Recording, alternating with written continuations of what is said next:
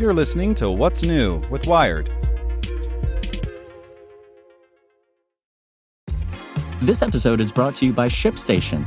You know, some things take a lot of work, like sending little robots to far off distant planets. And just as that's challenging, so too is running a successful e commerce business, especially when there's so much to do.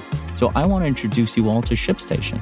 Now, I love using ShipStation because of its easy to use dashboard, which makes managing orders and printing labels a breeze and super smooth. Oh, and the customer service is just out of this world. It's exactly what you need to help grow your business. Sign up for your free 60-day trial at shipstation.com slash technews. That's shipstation.com slash technews. This podcast is supported by Tools and Weapons, the podcast hosted by Microsoft Vice Chair and President Brad Smith. Each episode features insight you won't find anywhere else from the center of the conversation surrounding emerging technologies like AI. Right now in the podcast, you can hear a special episode where Brad Smith lays out Microsoft's vision for a vibrant marketplace driving the new AI economy. To hear more, follow or subscribe to Tools and Weapons with Brad Smith wherever you get your podcasts. Hey there, this is the spoken edition of Wired. Today's edition is brought to you by TD Ameritrade, who's reinventing how you invest. Whether you want to place a trade on Facebook Messenger or get market news from your smart speaker, TD Ameritrade's technology is designed to bring the market to you. See what's new at tdameritrade.com slash innovation. Review Fitbit Charge 3 by Adrienne So. Do you need a fitness wearable? Obviously, yes. Even if you're not interested in counting every step every day, you can now use a fitness wearable to check your texts, listen to music, or effortlessly pay for a macchiato. The increasingly porous boundary between fitness trackers, sport watches, and smartwatches has resulted in a tough year or two for Fitbit. The company has slowly repositioned its products from simple fitness trackers to health devices that might be able to monitor serious medical conditions like sleep apnea or diabetes. Arriving on this wave is the new Charge 3, Fitbit's update to its most popular wearable, the Charge 2. Earlier this year, Fitbit announced that the Charge 3 would come with a host of software and hardware upgrades. And while the Charge 3 does appear equipped to perform some new voodoo, unfortunately not all of these features were ready in time for me to test them.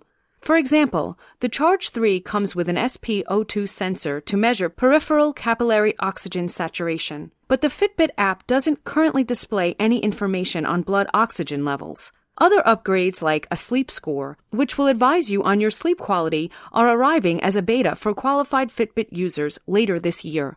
For now, however, you can think of the Charge 3 as a nicer version of the Charge 2, with smartwatch features like a swipeable touchscreen. I wore it for one week while swimming, running, and walking my dogs. It's comfortable and looks great. But if you're spending $150 on a Charge 3, I do have to ask, why just get an advanced fitness tracker when you can go full smartwatch and get a Versa for only $50 more? Screen time. Like all Fitbit products, the Charge 3 is comfortable and easy to set up. Almost immediately, I switched out of the default band for the breathable silicone sport mesh band, which fits more comfortably on a sweaty wrist. It's easy to click the bands in and out of the Charge 3's aluminum body.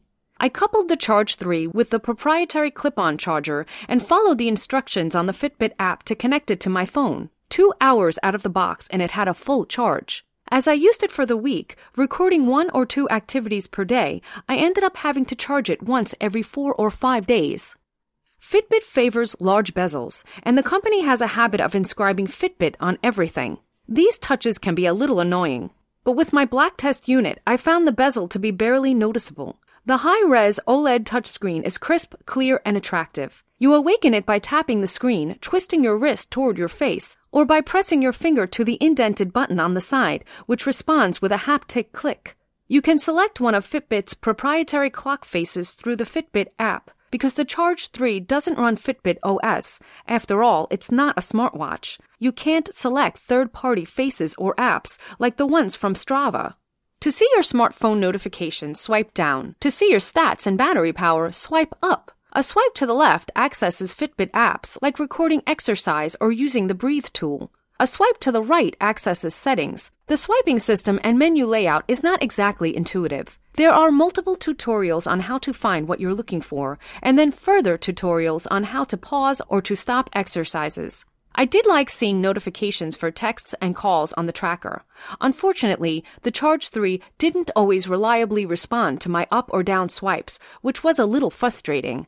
For the most part, the Charge 3's features function as they have in Fitbit's other trackers. For example, in the Sleep app, you can check the easy to read charts of your sleep schedules and the time you spend in each sleep stage awake, REM, light, and deep sleep.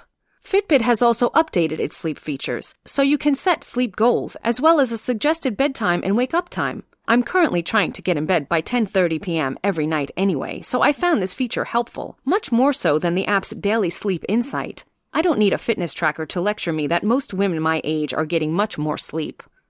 Pumped up. Obviously, you can track your workouts, the main reason to buy a Fitbit. You can set a weekly exercise goal of exercising up to five days a week. Then you can select which activities will show up on the Charge 3 by opening the exercise tile in the Fitbit app. The Charge 3 will also auto recognize your selected activities once you've done them long enough to reach a set time threshold. The lowest threshold is 10 minutes, which made me sad since it takes less time than that to bike my children to school or to bike to my neighborhood lunch joint. The Charge 3 didn't pick up a single outdoor cycling session. It did, however, hilariously record karaoke night as 45 minutes of sport. I liked scrolling through the exercises. The tiny running, swimming, or squatting figures are fun to look at. The Charge 3 is able to track your location through GPS when you carry your phone along on a hike or a run, and the tracker picks up a lot of useful data, like how long you spent in different heart rate zones. I found the Charge 3's heart rate monitor while running to be more accurate than the Versa's, with no alarming 190 HR measurements. More and more fitness trackers are incorporating swim tracking into their list of capabilities, and the Charge 3 records swims accurately, it even takes into account the pauses at the end of the lap when calculating your times, as long as those pauses are under 60 seconds. Mine were. However, this watch has a ways to go before it would be useful to even a non serious swimmer like myself. The Charge 3 doesn't have a gyroscope to track strokes and laps in real time, so the display doesn't show you anything besides the time elapsed. Not very useful if you're trying to get a mile in on your lunch break. Finally, the Charge 3 doesn't record your HR while swimming, since water refractions can impede the measurement. Stay the course. While testing the Charge 3, I had lunch with someone who owns and uses a Charge 2, and who likes it very much.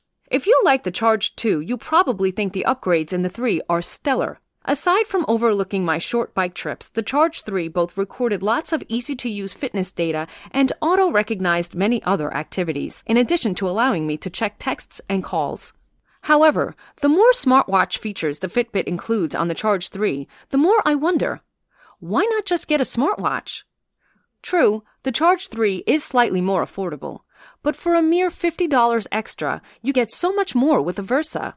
For example, why does the Charge 3 have a weather app if the app is just going to direct me to sync with my phone? Why wouldn't I just check the weather on my phone in the first place? And if you wish the Charge 3 would let you swap in more watch faces or install popular fitness apps, then you should know those things are already available on the Ionic and the Versa. It's possible my opinion on the Charge 3 might be different were I able to test the missing health related features in addition to all the stuff it already does.